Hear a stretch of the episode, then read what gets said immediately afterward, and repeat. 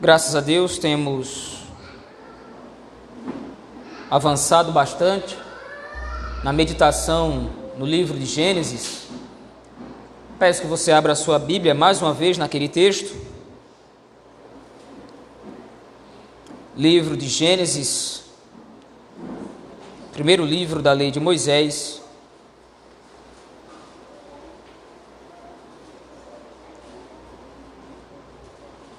Nós meditaremos nessa noite do versículo 28 do capítulo 46 até o versículo 12 do capítulo 47. Percorreremos então a intersecção entre esses dois capítulos. Capítulo 46, 28 até o 47, 12.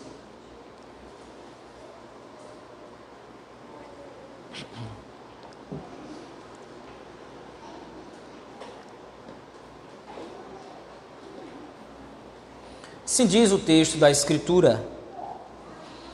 Jacó enviou Judá adiante de si a José para que soubesse encaminhá-lo a Gósen e chegaram à terra de Gósen. Então José aprontou o seu carro e subiu ao encontro de Israel, seu pai, a Gósen. Apresentou-se, lançou-se-lhe ao pescoço e chorou assim longo tempo. Disse Israel a José: Já posso morrer, pois já vi o teu rosto e ainda vives. E José disse a seus irmãos e à casa de seu pai: Subirei e farei saber a Faraó, e lhe direi: Meus irmãos e a casa de meu pai, que estavam na terra de Canaã, vieram para mim. Os homens são pastores, são homens de gado, e trouxeram consigo o seu rebanho e o seu gado e tudo o que tem. Quando, pois, Faraó vos chamar e disser: Qual é o vosso trabalho? Respondereis: Teus servos foram homens de gado desde a mocidade até agora, tanto nós como nossos pais para que habiteis na terra de Gósen, porque todo pastor de rebanho é abominação para os egípcios. Então veio José e disse a Faraó: Meu pai e meus irmãos, com seus rebanhos e o seu gado, com tudo o que têm, chegaram da terra de Canaã, e esses que estão na terra de Gósen. E tomou os cinco dos seus irmãos e o apresentou a Faraó. Então perguntou Faraó aos irmãos de José: Qual é o vosso trabalho? Eles responderam: Os teus servos somos pastores de rebanho, tanto nós como nossos pais. Disseram mais a Faraó: Viemos para habitar nesta terra, porque não há pasto para o rebanho de teus servos, pois a fome é severa na terra de Canaã. Agora, pois, te rogamos, permitas habitem os teus servos na terra de Gósen. Então disse Faraó a José: Teu pai e teus irmãos vieram a ti. A terra do Egito está perante ti. No melhor da terra faz habitar teu pai e teus irmãos. Habitem na terra de Gósen. Se sabes haver entre eles homens capazes, põe-nos por chefes do gado que me pertence. Trouxe José a Jacó, seu pai, e o apresentou a Faraó. E Jacó abençoou a Faraó. Perguntou o Faraó a Jacó: Quantos são os dias dos anos da tua vida? Jacó lhe respondeu: Os dias dos anos das minhas peregrinações são cento e trinta anos. Poucos e maus foram os dias dos anos da minha vida, e não chegaram aos dias dos anos da vida de meus pais, nos dias das suas peregrinações. E tendo Jacó abençoado a Faraó, saiu de sua presença. Então José estabeleceu a seu pai e a seus irmãos e lhes deu possessão na terra do Egito, no melhor da terra, na terra de Ramsés, como Faraó ordenara. E José sustentou de pão a seu pai, a seus irmãos e a toda a casa de seu pai, segundo o número de seus filhos. Amém. Vamos orar ao Senhor nosso Deus nesse momento. Deus Pai Todo-Poderoso, segundo a bênção de Jesus Cristo, nosso Senhor e Salvador, mediante o poder do Espírito, nós oramos a Ti, pedindo que Deus, o Espírito Santo, nos abençoe com a compreensão de Sua palavra, nos dê instrução, pastoreia, Senhor, o nosso coração por meio do texto sagrado. É o que te rogamos em Cristo, nosso Senhor. Amém. Meus irmãos, no capítulo 46, desde o versículo 1, nós vimos que Moisés fez uma rápida pausa a fim de demonstrar que a aliança que o Senhor havia feito com Abraão ainda se mantinha de pé. Essa aliança foi rememorada, ela foi lembrada novamente no texto, aplicada à vida de Jacó quando o Senhor se apresenta para Israel, para Jacó, e lhe faz promessas de que aquela aliança então estava de fato de pé, ela não havia sido perdida, mesmo com o passar dos anos e de todas as aflições pelas quais José teve de enfrentar. Agora, a partir do versículo 28 do capítulo 46, Moisés faz a retomada da narrativa e trata então de encaminhar Jacó e seus filhos e toda a sua casa até ao Egito, onde finalmente se encontra com José, o filho que ele achava que havia morrido. Porém, alguns princípios tornam essa passagem mais do que uma simples história ou relato do reencontro de José com seu pai. Todo o encaminhamento da história até aqui, como os irmãos se lembram bem, demonstra a ação providencial de Deus. Foi Deus quem tirou José da terra de Canaã, através do pecado de seus irmãos, levando José ao Egito, para que lá sofresse, fosse humilhado, mas também para que lá fosse glorificado, chegando ao posto de vice-governador, vice-faraó do Egito, por assim dizer, podendo então providenciar a salvação de seu pai, seus irmãos e toda a sua casa da fome que estava assolando agora aquelas terras. Mas o ponto focal da história que Moisés deseja retratar aqui não exemplifica o princípio somente de que Deus agiu com salvação da calamidade a história da redenção não é simplesmente o contar de como Deus agiu para livrar o seu povo do castigo por vir, ou para livrar o seu povo da calamidade. A salvação de que fala a Escritura é muito mais do que simplesmente livramento. A salvação, a salvação de que fala a Escritura é a tentativa ou a execução divina de reverter o quadro de queda que o homem agora entrou. Lembre-se, nós estamos chegando agora ao final do livro de Gênesis. E nada mais natural agora que o autor retome alguns princípios que foram elaborados desde o começo da narrativa. Então, quando nós agora chegamos ao final do livro de Gênesis, é pertinente que nós nos lembremos do começo. A história de Gênesis, a narrativa propriamente dita, depois do capítulo 1 e do capítulo 2, que, como nós vimos, são dois prólogos do texto, no capítulo 3 é registrado a queda da raça humana. E não somente a queda do homem, mas a queda de toda a criação. Tudo, absolutamente tudo foi afetado por causa da entrada do pecado no mundo. Com o pecado entrou a corrupção, a degeneração e, acima de tudo, a morte. Todas essas coisas, mediante o juízo divino, fazem com que o homem deixe de usufruir da parte de Deus as suas bênçãos e agora experimente as maldições da quebra da lei. Adão, quando sofre, num primeiro momento, a expulsão do Éden, estava representando o distanciamento agora do homem para com seu Senhor. Por causa do pecado, o homem agora está distante de Deus, não usufrui mais de comunhão plena com Ele. Essa comunhão agora precisa ser mediada pelo Messias, assim como foi determinado no plano da eternidade.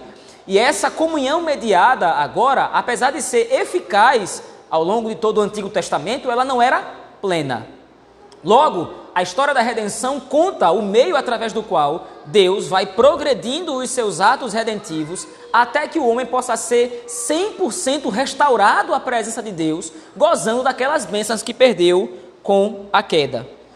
Todo esse relato de restauração todo esse relato de reconfiguração da criação e especialmente do povo de Deus vai ser representado aqui em Gênesis 46 e 47, nesse bloco que nós lemos, através do favor de Faraó em bem receber Jacó e os seus filhos.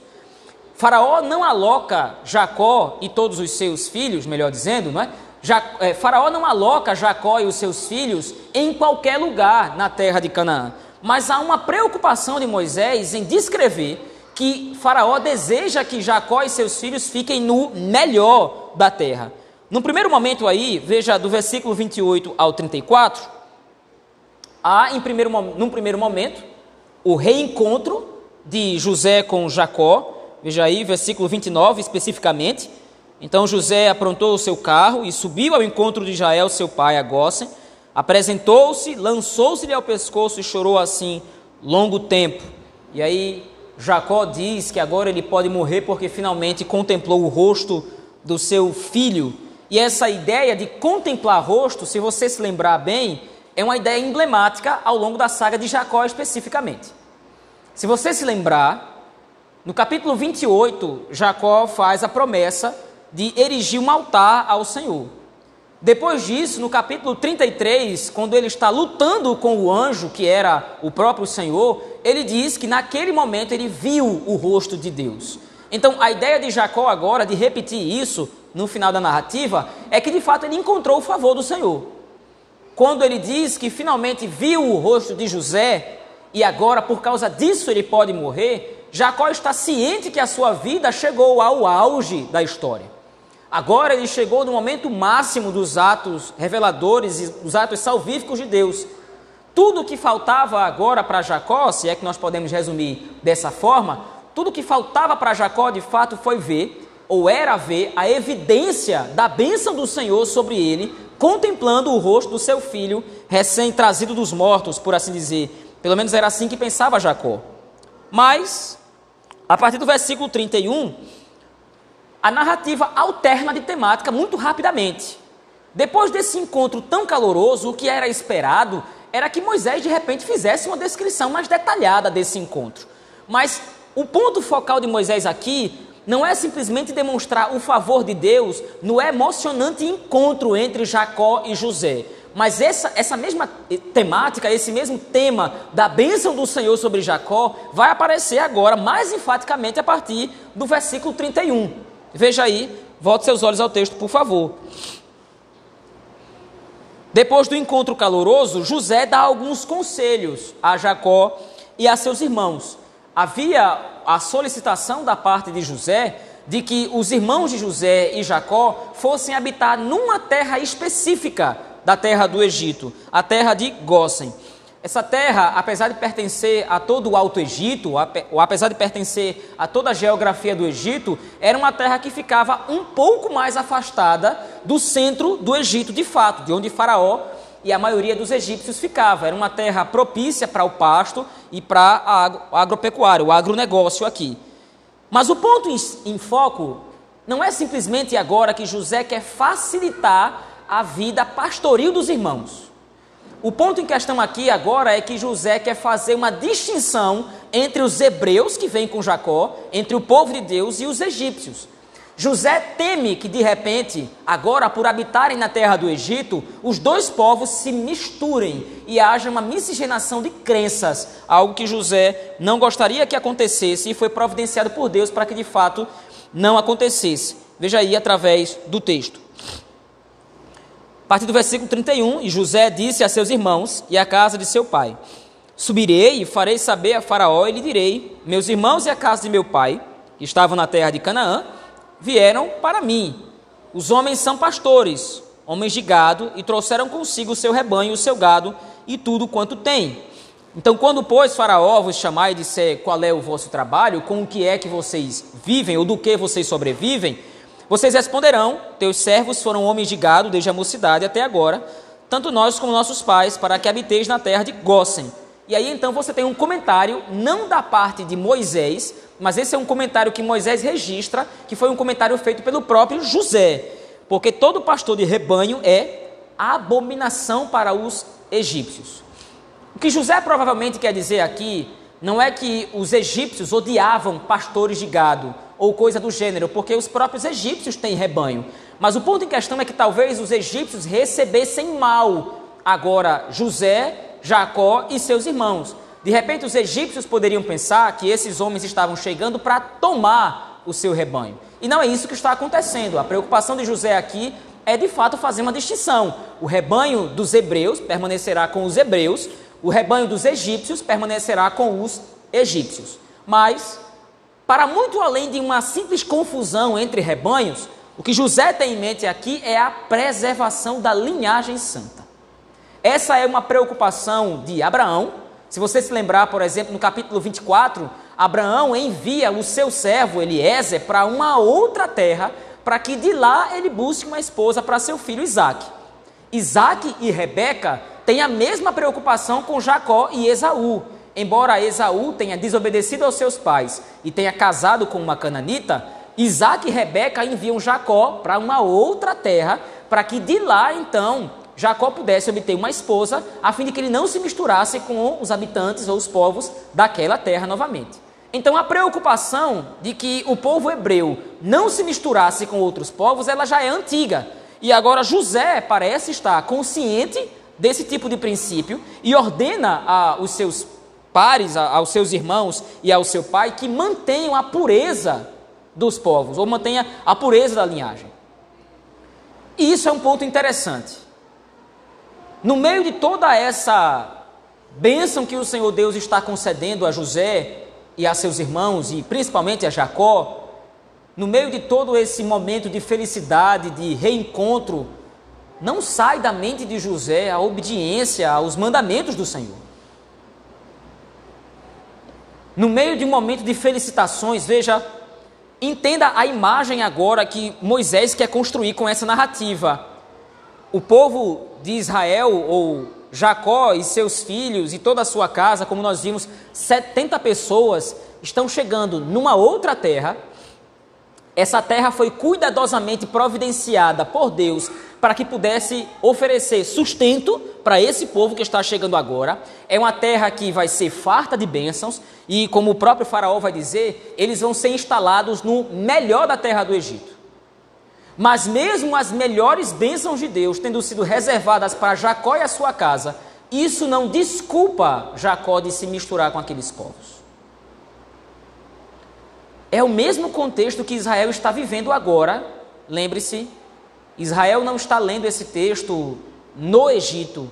Israel está lendo esse texto ou está ouvindo a leitura desse texto enquanto está saindo do Egito, enquanto está peregrinando no deserto. E o próprio povo de Israel agora está se encaminhando para uma outra terra, uma terra que mana leite e mel, uma terra de bênçãos fartas. E agora Deus, através de Moisés, faz uma advertência. Eu estou abençoando vocês com a redenção. Eu estou abençoando vocês, libertando vocês da terra do Egito, da casa da servidão. E eu estou encaminhando vocês para uma outra terra, onde vocês vão ser fartamente abençoados. Mas não se misturem com aqueles povos. O Senhor conhece a fragilidade do nosso coração. Mas o coração do homem reserva uma fragilidade em especial que o faz mais vulnerável. No momento da bênção, no momento em que nós desfrutamos da bênção do Senhor, no momento que nós desfrutamos da graça do nosso Deus, por incrível que pareça, esse é o momento de maior fragilidade nossa. Porque no momento em que nós estamos usufruindo da bênção do Senhor, parece que é esse o momento em que nós estamos mais vulneráveis a relaxar espiritualmente. É essa, é esse princípio, é essa ideia que Moisés agora transmite para o povo de Israel através da narrativa de Jacó. Ele está chegando no Egito, tudo, absolutamente tudo foi providenciado para que Jacó chegasse com êxito na terra do Egito. Que ele desfrutasse do melhor da terra, do melhor do cereal, do melhor do gado. A melhor terra do Egito vai ser entregue por possessão a Jacó agora. faraó poderia ter negado isso, a melhor terra poderia ter ficado para ele, mas o Senhor age providencialmente para que a melhor terra do Egito seja entregue a Jacó.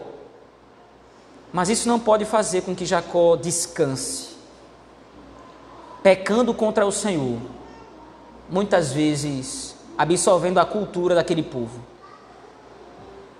O povo do Egito está sendo usado por Deus como canal de bênção, mas ainda é um povo pagão. Ainda é um povo idólatra.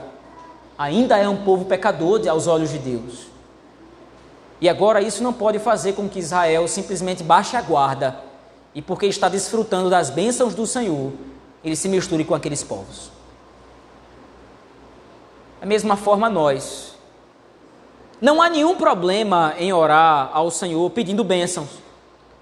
Não há nenhum problema em orar ao Senhor pedindo que o Senhor nos abençoe em qualquer área da vida que seja. Se a bênção, aliás, toda a bênção procede do Senhor, mas se o favor procede do Senhor, se aquilo que o Senhor vai nos conceder de fato é Ele quem está nos dando, deve ser usufruído com alegria, com gratidão, mas lembre-se, a bênção nunca pode nos deixar numa situação tão confortável ao ponto de baixar a nossa guarda. A bênção que o Senhor nosso Deus nos concede nesse mundo, ela é boa.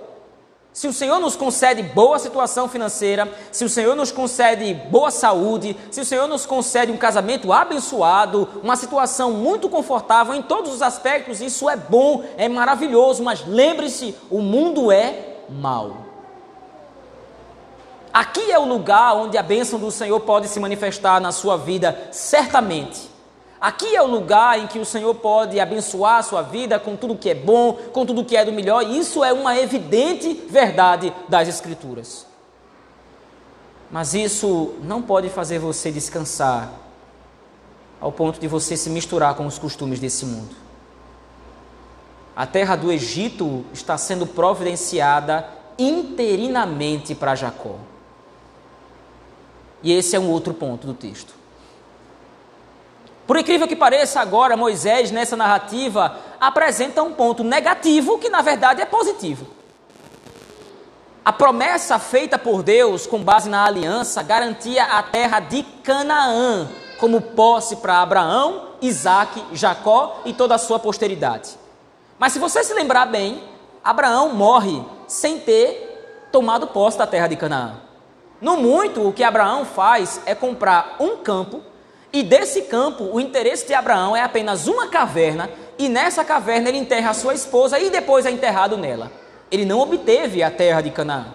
Isaac, da mesma forma, depois de muito lutar com os filisteus por causa de um punhado de terra, morre comprando dos filisteus apenas esse punhado de terra e não vê o cumprimento final das promessas do Senhor que lhe daria possessão da terra de Canaã.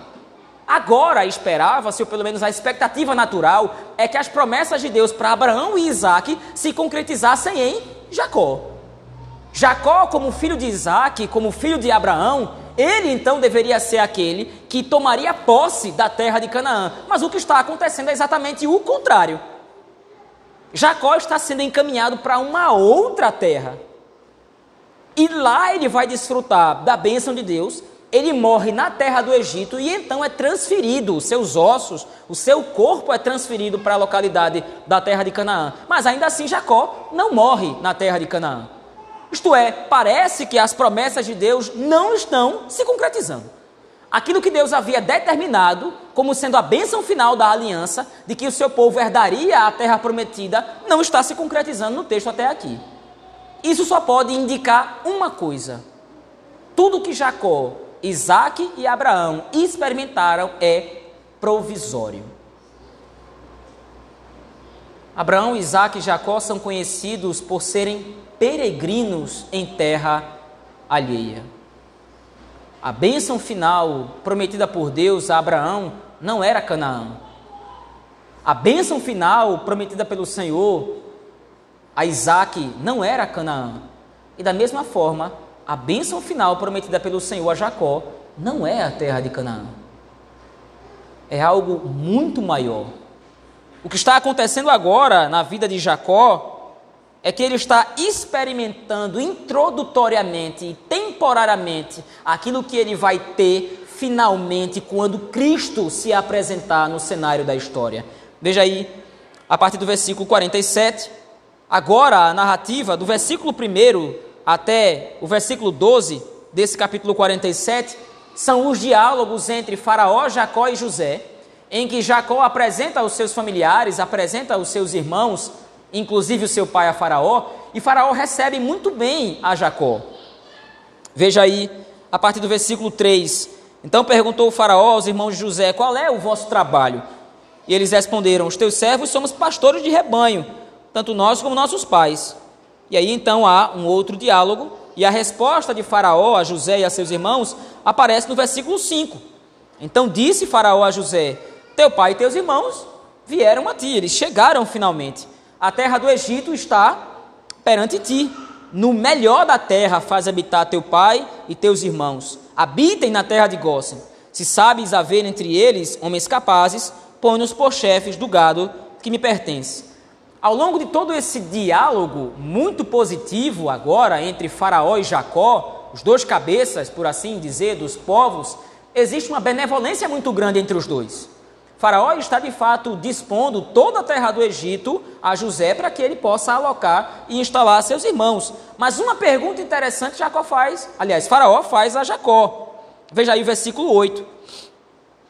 Perguntou Faraó a Jacó: Quantos são os dias dos anos da tua vida? Alguns comentaristas vão estranhar ou vão comentar esse texto, porque aparentemente Jacó tinha de fato uma imagem de ser um homem muito idoso. E aí então agora a pergunta de Faraó é de estranhar. Ah, os comentaristas dizem aqui que a faixa etária máxima dos habitantes do Egito, o homem que muito, mais, muito vivia na terra do Egito, tinha 100 anos. E agora Faraó aparentemente olha para Jacó e vê um homem muito velho, mas ainda assim parece que estranhamente bem conservado. E aí então agora ele pergunta: quantos são os dias dos anos da tua vida? E aí no versículo 9 já corresponde: os dias dos anos das minhas peregrinações são 130 anos. São 30 anos a mais da expectativa de vida de um egípcio comum. E o ponto em questão aqui no texto é lembrar dos comentários feitos anteriormente no livro de Gênesis, especialmente se você se lembrar de Gênesis capítulo 5 se você se lembrar daquela primeira genealogia, você vai perceber que os homens lá viviam mais de 800 anos. Isto quer dizer que a longevidade na Bíblia era uma prova da bênção do Senhor. Os homens vivem mais de acordo com a graça do Senhor. E Jacó tem esse retrato em mente. Jacó viveu 30 anos a mais da expectativa de vida dos egípcios. Isso significava que Jacó era de fato um homem abençoado pelo Senhor. Pelo menos essa é a interpretação desse verso. Mas Estranhamente, parece que essa não é a leitura do próprio Jacó. Veja a resposta. Versículo 9. Jacó lhe respondeu: Os dias dos anos das minhas peregrinações são 130 anos. E ele faz um resumo. Poucos e maus foram os dias dos anos da minha vida, e não chegaram aos dias dos anos da vida de meus pais, nos dias das suas peregrinações. Se nós fizermos o comparativo entre a estimativa de vida de Jacó com a de Isaac e Abraão, nós vamos perceber que não há de fato muita diferença. Talvez alguns 20 anos, 30 anos no máximo é o que separa um do outro. Mas o ponto em questão é: por que, que Jacó responde isso aqui? Se você se lembrar, e nós vimos isso no domingo passado, se você se lembrar de todas as bênçãos que Deus derramou sobre a vida de Jacó, parece injusto que Jacó diga isso agora. Foi Deus que livrou primeiro Jacó de seu irmão Esaú, que queria matá-lo. Depois foi Deus que livrou Jacó de Esaú, seu sogro, que também queria feri-lo. Foi Jacó, aliás, foi Deus quem abençoou Jacó, multiplicando o rebanho de Jacó quando estava sendo oprimido na casa de Labão, seu sogro. Ou seja, a história de Jacó, por mais que seja uma história de peregrinações e de algumas dificuldades que ele enfrentou, também é uma história de muitas bênçãos da parte de Deus. Mas por que é que então ele responde isso aqui? Existe então uma outra alternativa, ou uma alternativa diferente para nós olharmos para essa resposta. Jacó está fazendo um resumo da sua vida. E lembre-se, o contexto agora é de que Jacó vai passar a desfrutar da bênção do Senhor que o está preparando para a sua morte. José agora, aliás, Jacó agora está se encaminhando para o final da sua vida. E Deus agora está começando a conceder a Jacó, o seu descanso. O que ele está dizendo então é que ao longo da sua vida houve muitos momentos de aflição. Ao longo da sua vida houve muitos momentos de dor e de sofrimento, mas agora ele finalmente está diante da oportunidade de descansar. Os dias dos anos das peregrinações de Jacó foram dias árduos de fato. Fugindo de seu irmão, depois fugindo de seu sogro, depois passando por todo aquele problema em Siquém, onde os seus dois filhos, Simeão e Levi, provocam um assassinato em massa na cidade, ele precisa fugir correndo daquela localidade, porque provavelmente os outros povos daquela região vão querer perseguir Jacó, e Jacó então precisa fugir dali. Jacó passou a sua vida inteira fugindo. Jacó passou a sua vida inteira correndo, mas agora ele finalmente está chegando na terra do seu descanso. E aqui, mais uma vez, o Espírito Santo capacitou Moisés a exortar o povo de Israel com um princípio claro da Escritura.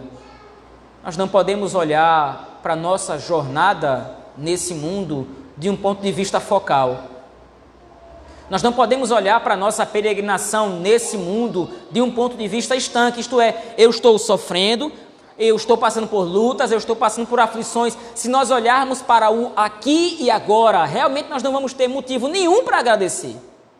Ou até teremos, tendo em vista que o Senhor nosso Deus é bondoso e em alguns momentos da nossa vida aqui nos dá bênção. Mas quando nós olhamos para a nossa vida aqui nesse mundo, o que acontece é que nós estamos vivendo em sofrimento. O fato de nós vivermos no mundo caído, por si só, já provoca sofrimento na igreja. Nós somos um povo santificado, nós somos um povo separado para o Senhor, que vive num mundo rebelde contra esse mesmo Senhor. Só isso nos faz sofrer. Mas agora os olhos de Jacó não estão somente nos dias que ele está experimentando aqui. Os olhos de Jacó agora se voltam para o momento do seu descanso.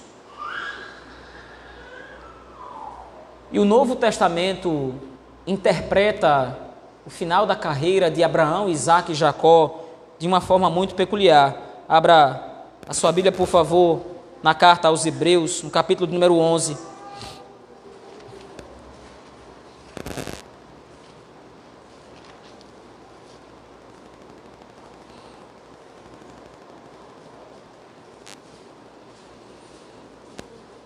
Hebreus capítulo 11, a partir do versículo 8, a interpretação que o autor aos Hebreus faz é muito peculiar, como disse.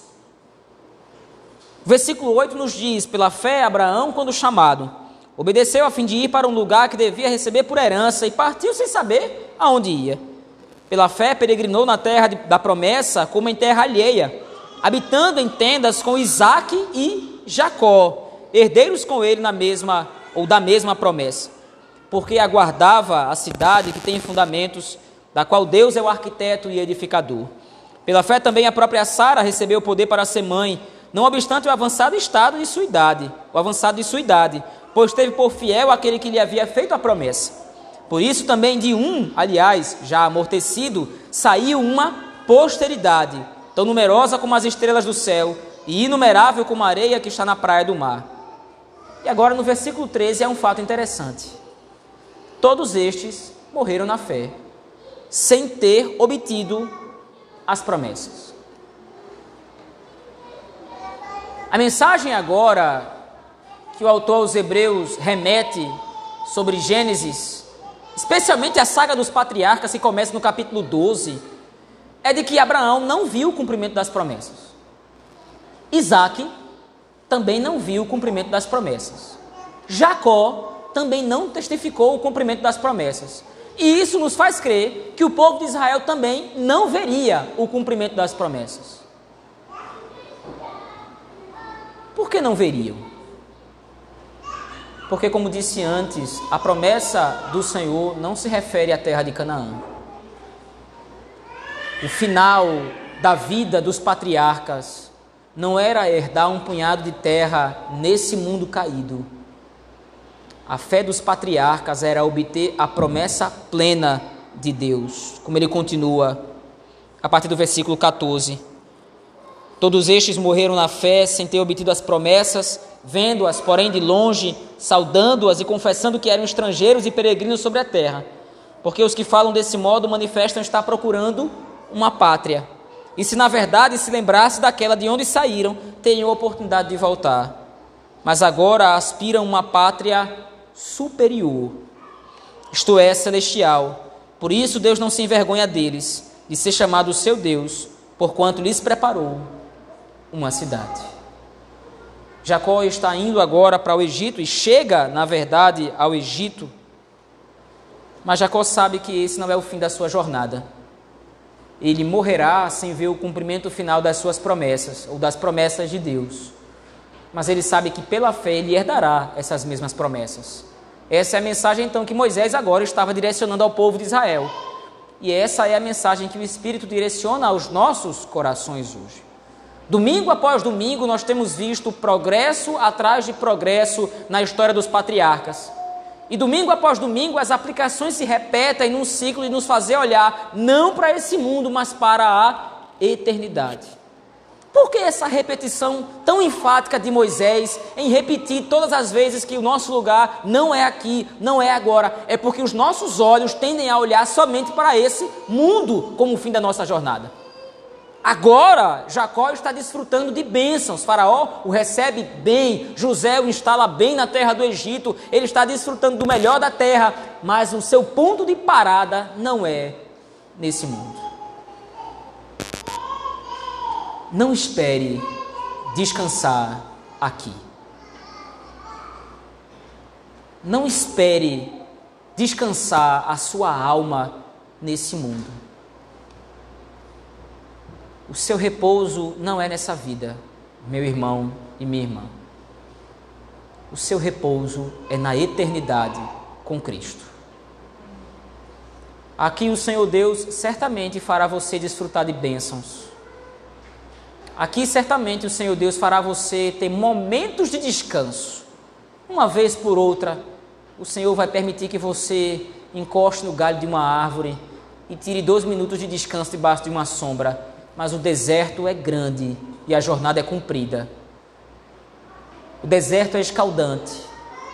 As dificuldades certamente virão. Se nós agora, com essa compreensão, se nós pudéssemos responder a pergunta de Faraó, talvez nós fizéssemos a mesma, ou nós respondêssemos da mesma forma. 80 anos, 60 anos, 50 anos, 40 anos são os dias dos anos das peregrinações a nossa igreja. Poucos anos são os dias das nossas peregrinações, poucos e maus, mas o Senhor tem reservado para o seu povo uma cidade.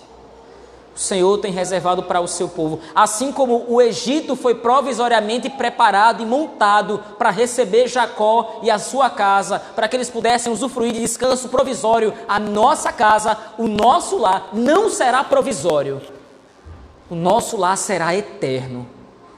Lá nós descansaremos de todas as nossas peregrinações. Lá nós não precisaremos mais empunhar espadas. Lá nós vamos apanhar as harpas e vamos louvar o Senhor nosso Deus, que nos guiou com mão poderosa ao longo da jornada para a terra prometida. Há alguns princípios, meus irmãos, que podem ser extraídos desse texto. O primeiro deles, como temos visto, é que, como interpretou o autor aos Hebreus, resta um descanso para o povo de Deus. É a leitura que o autor aos Hebreus vai fazer a partir do capítulo 4.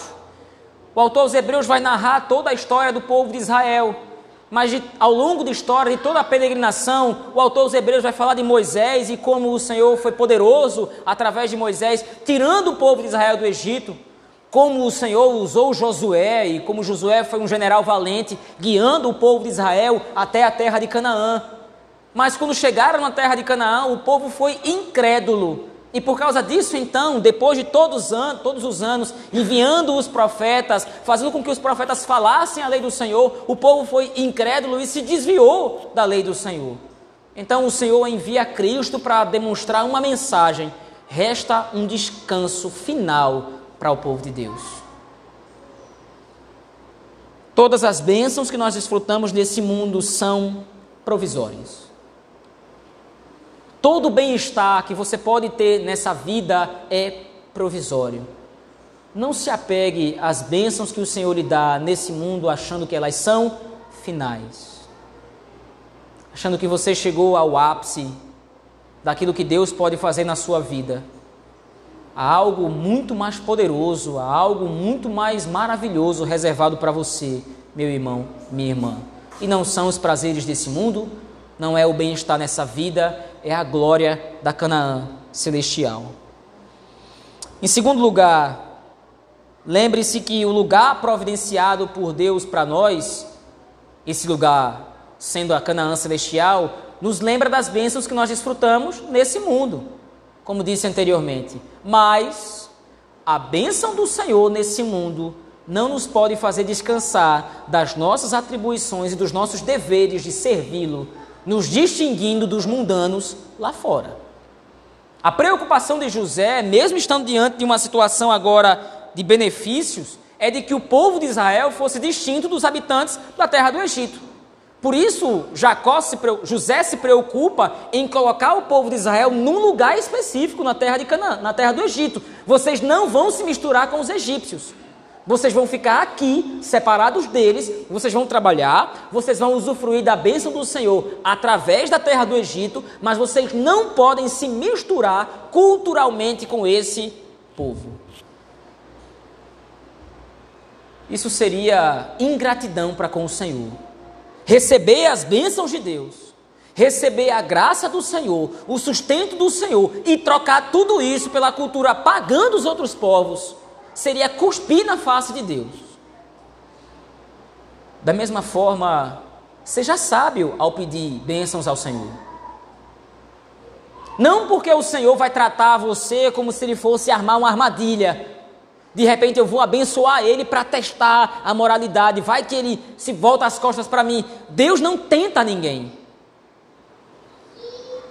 Mas Deus não nos dá bênçãos a fim de que nós sejamos ingratos para com ele usando a bênção como um pretexto para pecar contra ele.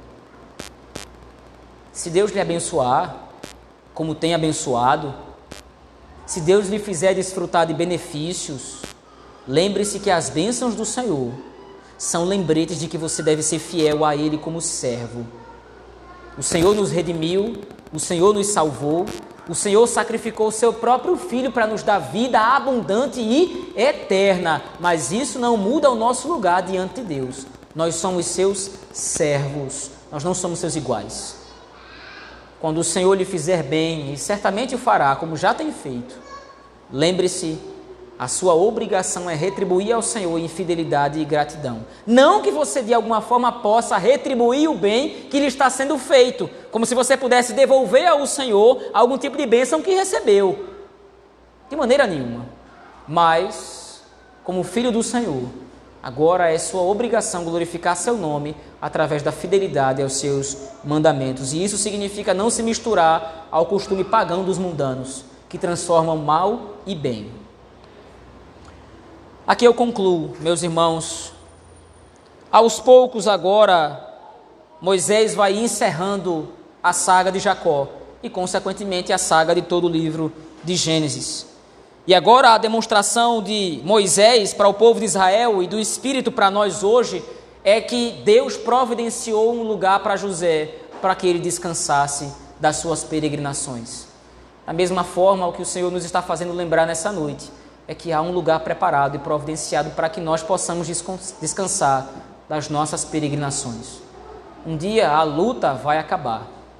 Um dia o deserto vai chegar ao fim e nós certamente entraremos com êxito na terra que mana leite e mel. Vamos orar, orar ao Senhor nosso Deus, meus irmãos. Pai Todo-Poderoso,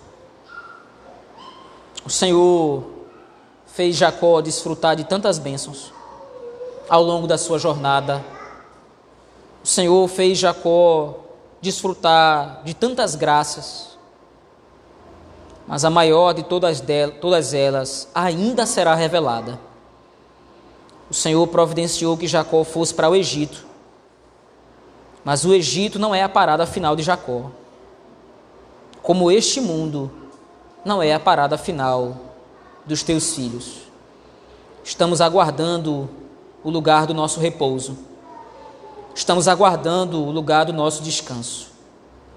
Nos ajuda, Senhor Deus, a desfrutar das tuas bênçãos nesse mundo, bênçãos que o Senhor tem reservado para nós, a fim de que nós possamos suportar a jornada. Mas nos ajuda a sermos fiéis ao Senhor, recebendo as bênçãos que o Senhor nos concede obedecendo aos teus mandamentos, guardando os teus princípios. Tem misericórdia de nós, Senhor. É o que te rogamos em Cristo Jesus. Amém.